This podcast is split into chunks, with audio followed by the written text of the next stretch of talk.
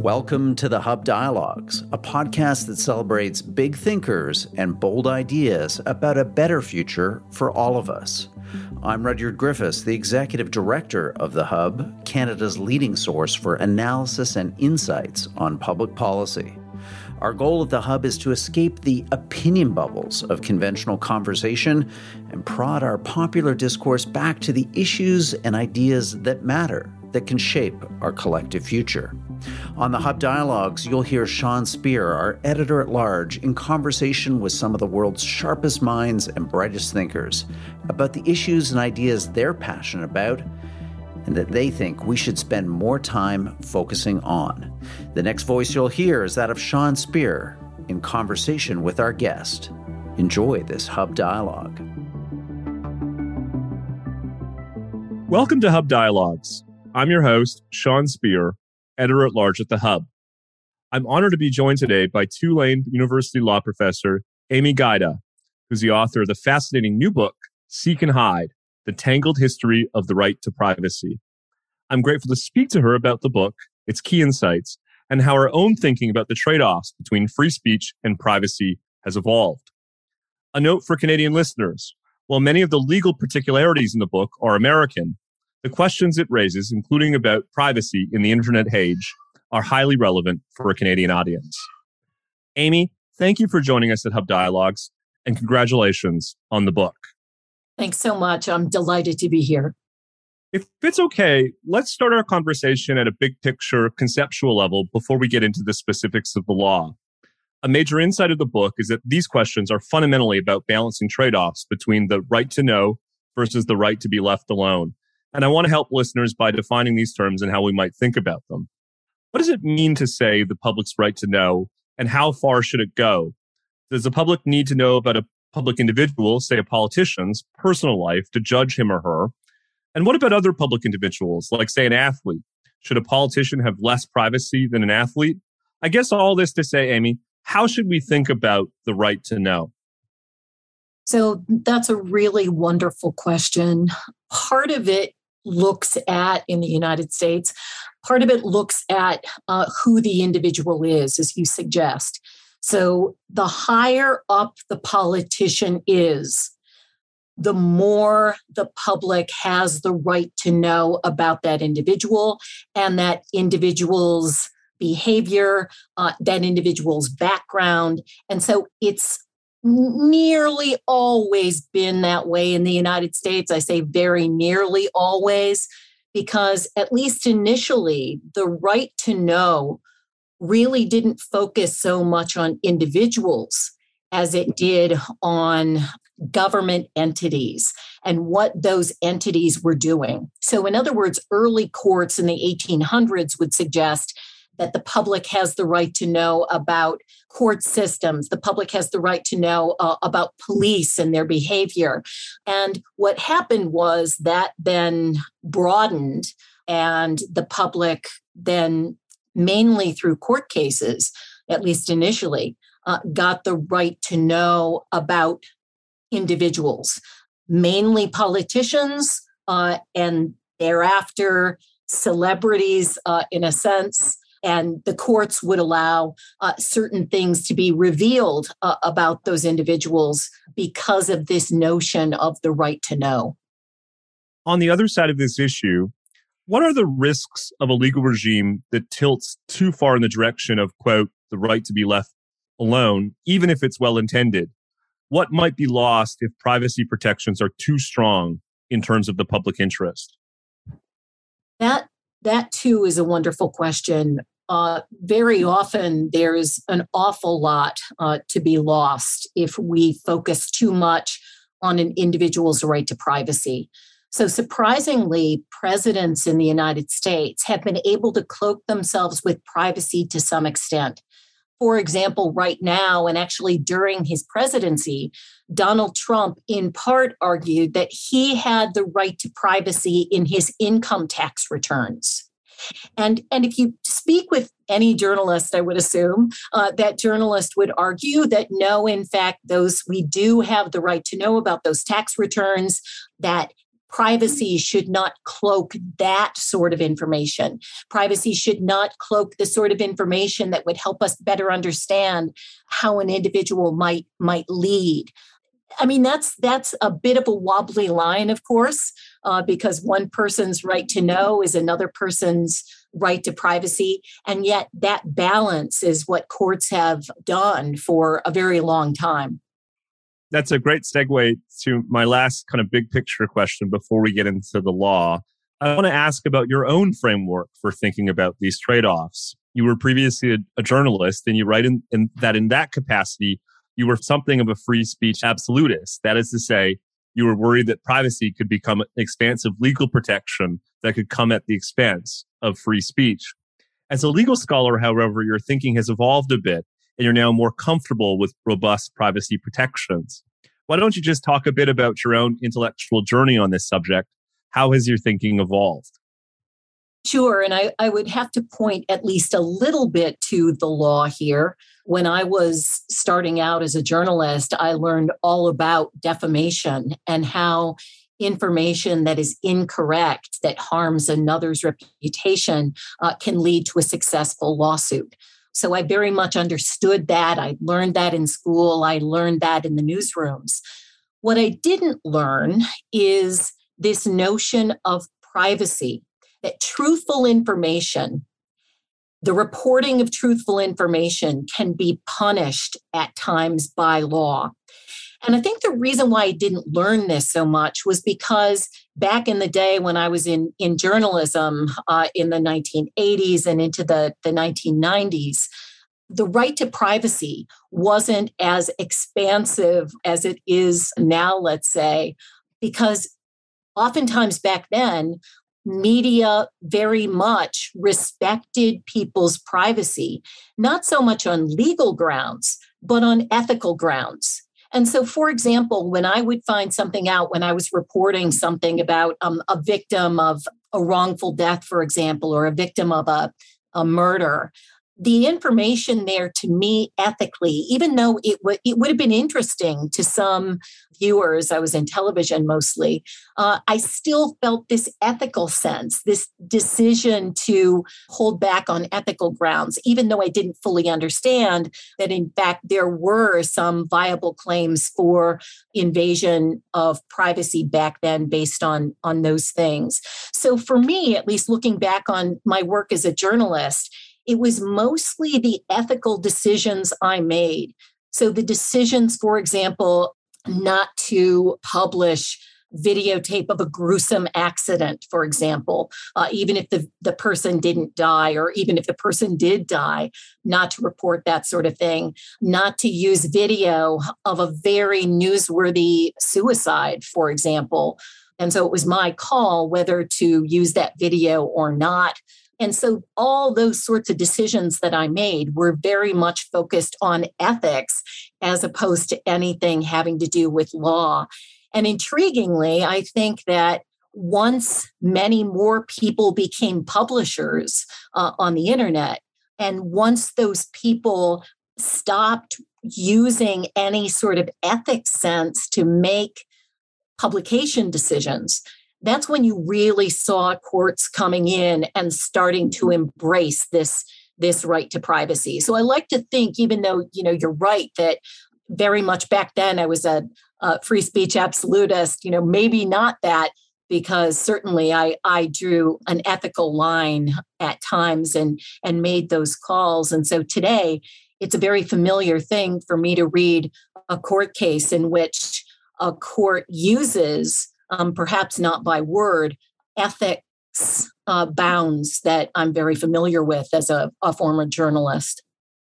That's a fascinating answer. I mean, listeners will know that a topic we frequently cover on this podcast is, you know, what George Will called statecraft as soulcraft. You know, that is to say, the causal relationship between social norms and the law. And uh, so it's a fascinating example here where the two way conversation between social norms and the law seems to be self reinforcing, even in your own career.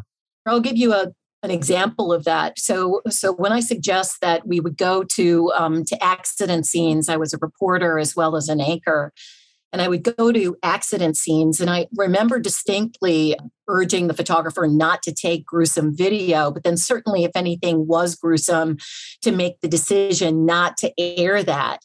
And just within the past uh, five years or so, there was a, a court that decided that the mother of a man who died in a fatal car crash uh, could sue for emotional distress, could sue a website for emotional distress for publishing that sort of video. So, so when I say that there's a parallel, and when you suggest that same parallel, I think that's a really great example of something that very likely would not have been published in the past by a, a television journalist like me, suddenly being published today and having courts having to grapple with that uh, right to know versus the right to privacy and coming down at times then in favor of the right to privacy, even in surprising sorts of cases involving the First Amendment and freedom of the press.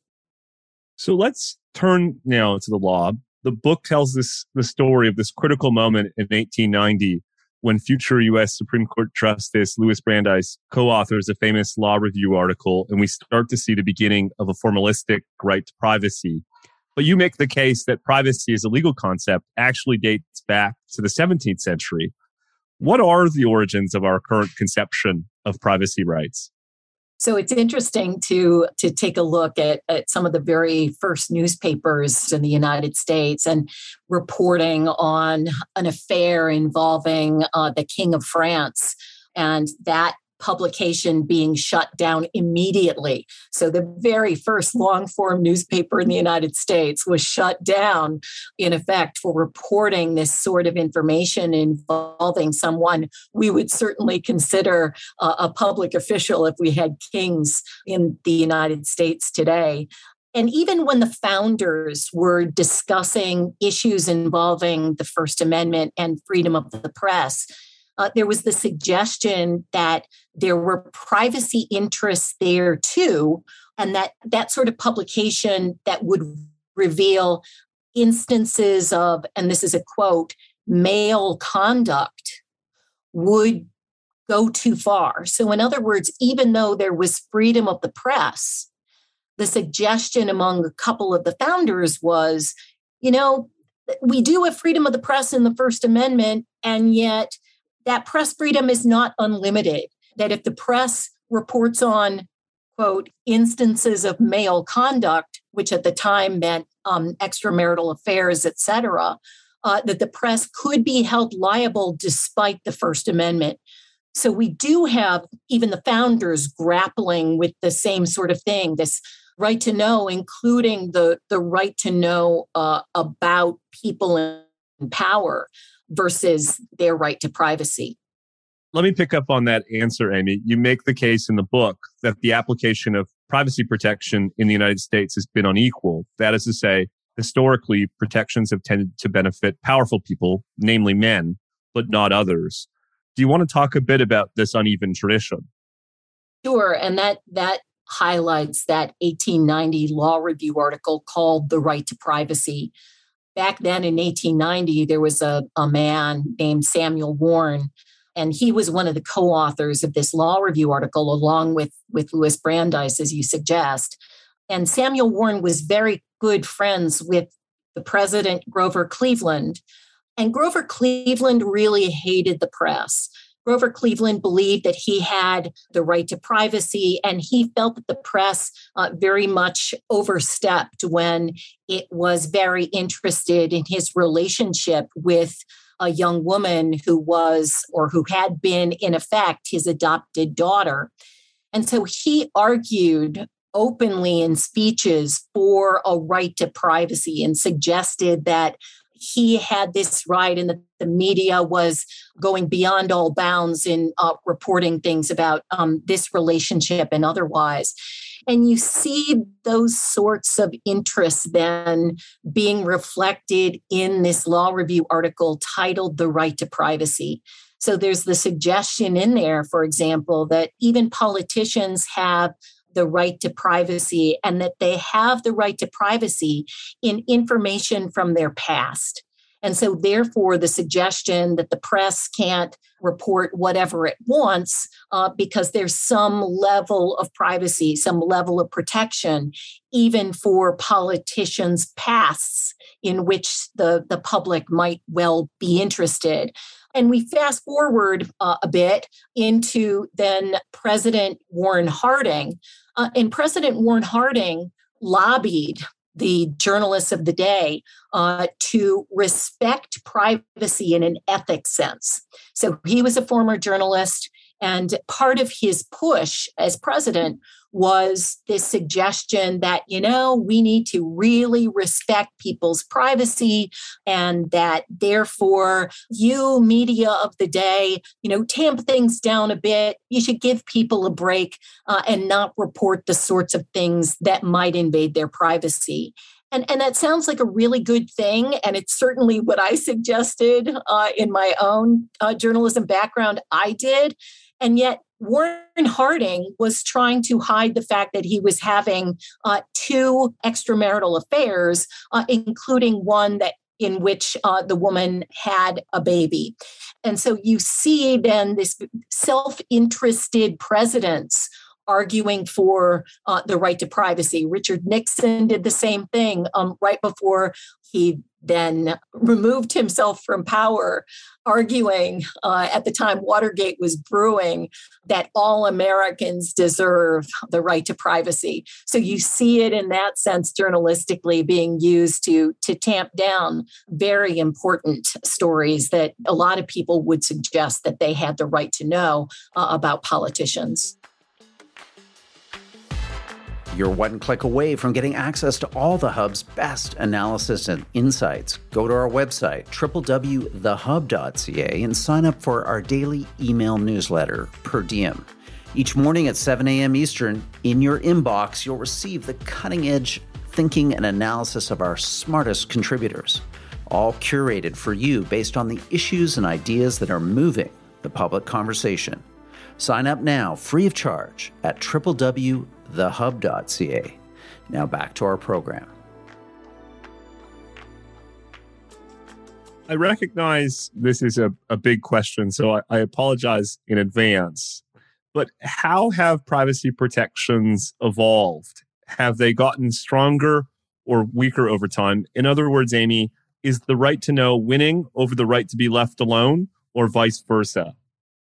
So I would say right now it is unclear which will win out. But my worry is that the right to privacy is being used in very surprising ways to tamp down the right to know. And because we are so very concerned today, and we collectively uh, about um, data privacy, about our neighbors who might have doorbells that can uh, record us, about um, social media posts and things that are revealed there about people walking down the street or otherwise. There's this real sense, I think, in the public's mind that you know privacy is critically important and you see this in court opinions as well because of course judges are people and so it's not surprising that they're making the sorts of calls that they are and that they're writing the sorts of language that uh, that they're writing.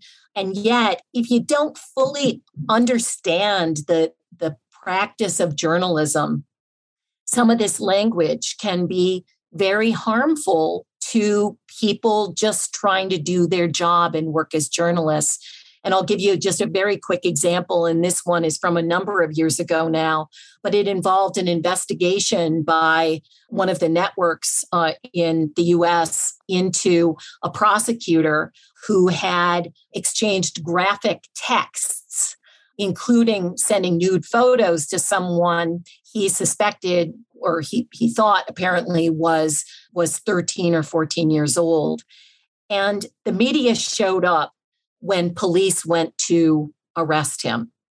And his he killed himself before he was arrested as the police were at his home.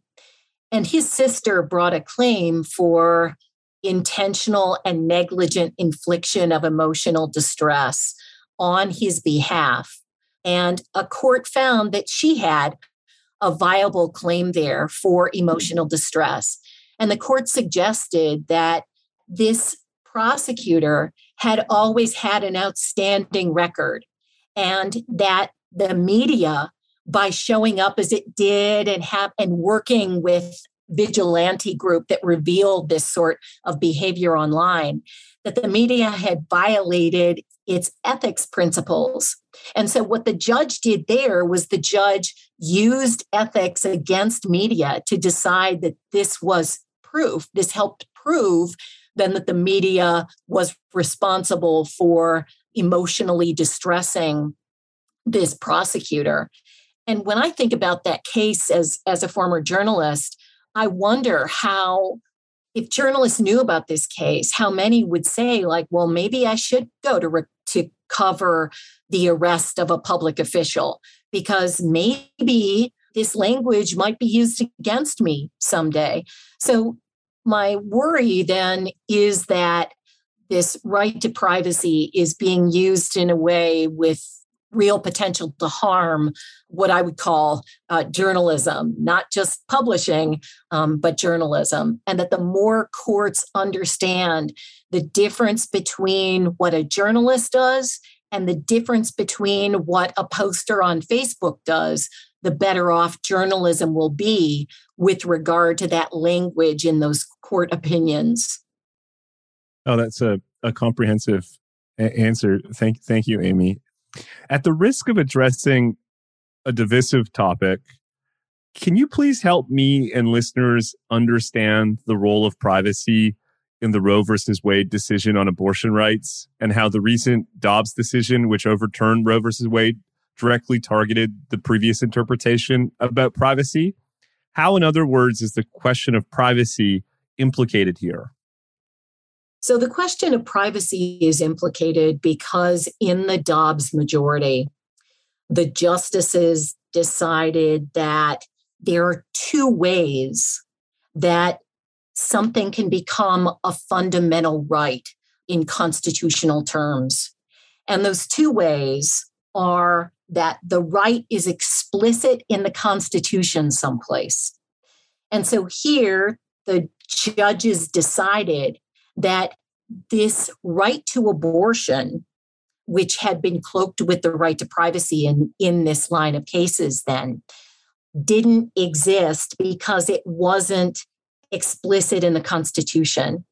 The second way that the justices in the majority in Dobbs suggested that, that there might be some fundamental right within the Constitution was if the information that something like abortion that that right then was deeply rooted in american history and traditions and so therefore those justices suggested abortion was um, not deeply rooted in american history and um, and tradition.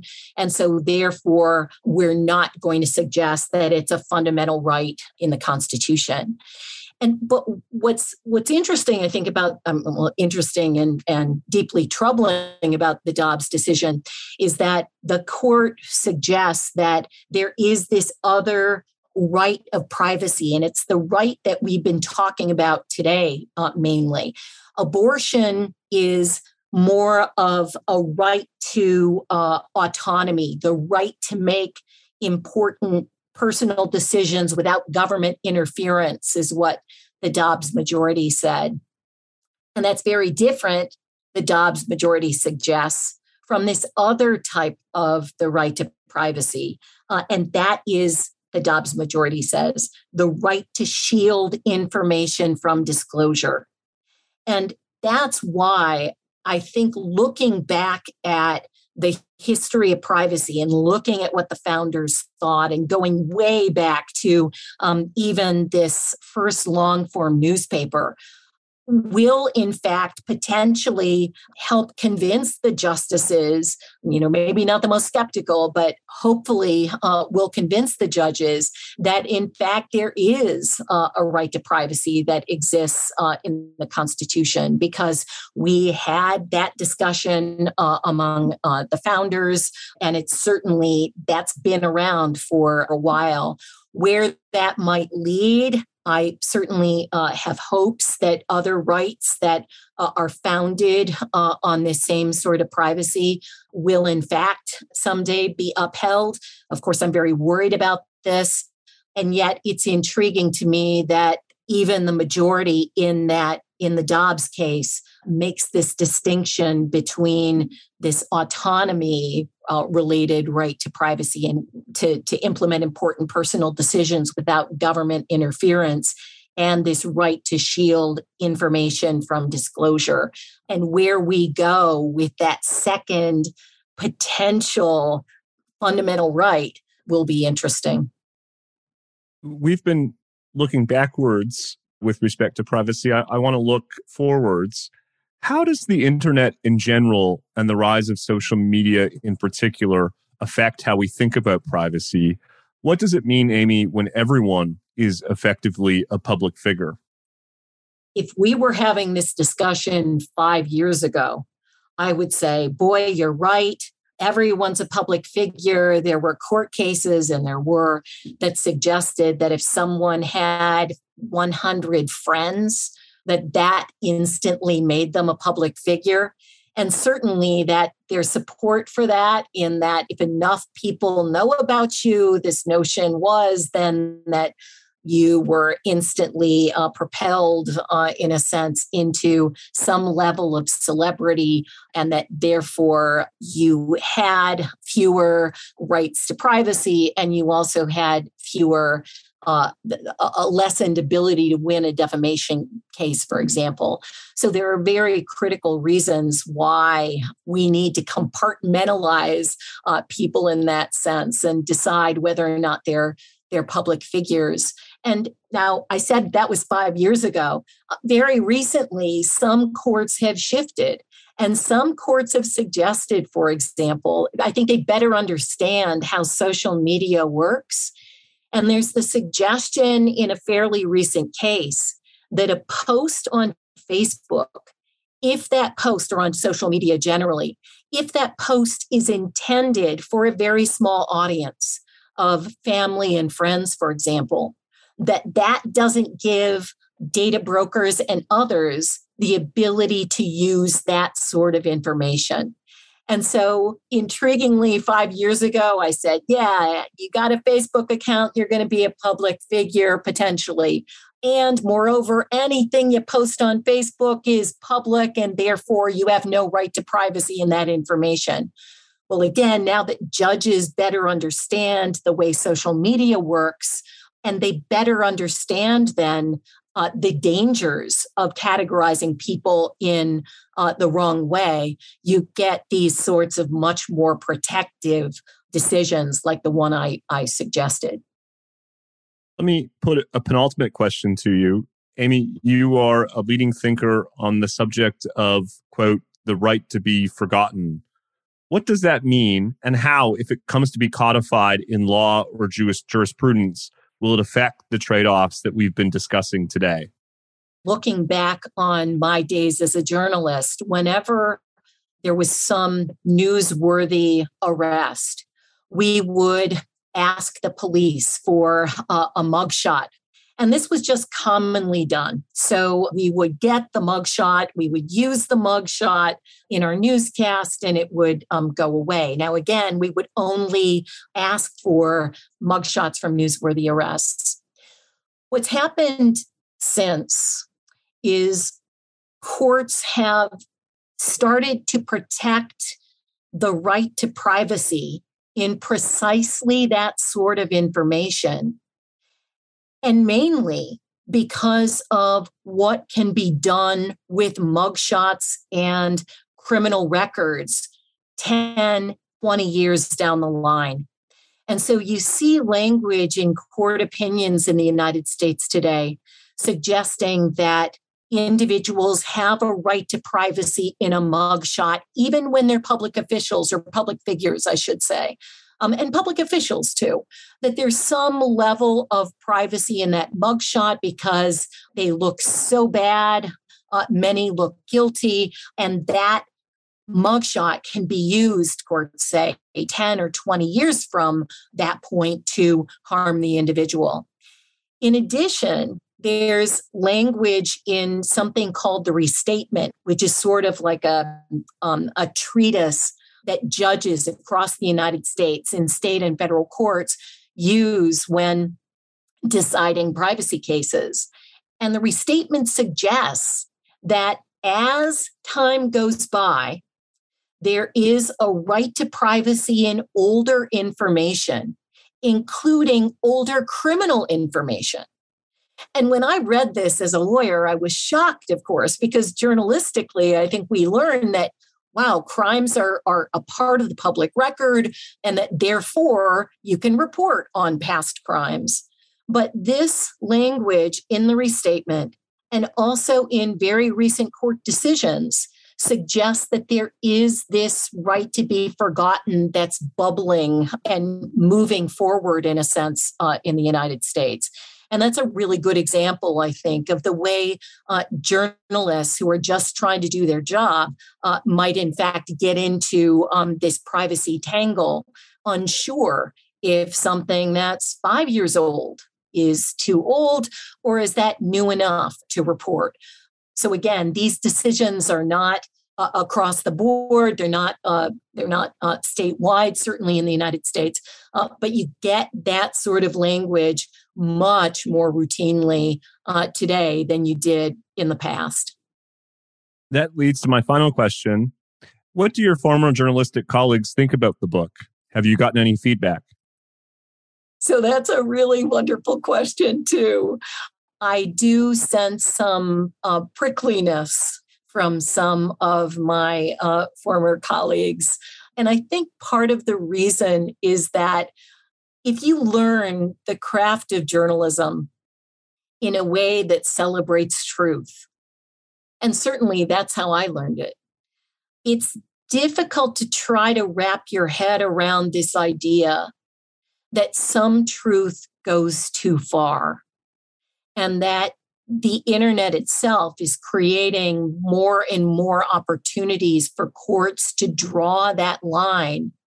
Whereas in the past, what I call mainstream media then never crossed the line. And so, therefore, courts never had the opportunity to do this. And so it's often surprising when I speak with, with journalists about these ideas. They're, they're surprised uh, that, uh, that this exists. And I think they're concerned and maybe in a sense also just a, a little bit concerned that i'm in effect reporting on this and revealing ways that courts are suggesting there's potential liability for these days well, uh, this has been a fascinating conversation. The book is Seek and Hide The Tangled History of the, the Right to Privacy. Amy Gajda, thank you so much for joining us at Hub Dialogues. Thank you. It's been a pleasure. Thank you for listening to this episode of the Hub Dialogues, brought to you by The Hub, Canada's leading source for analysis and insights on public policy.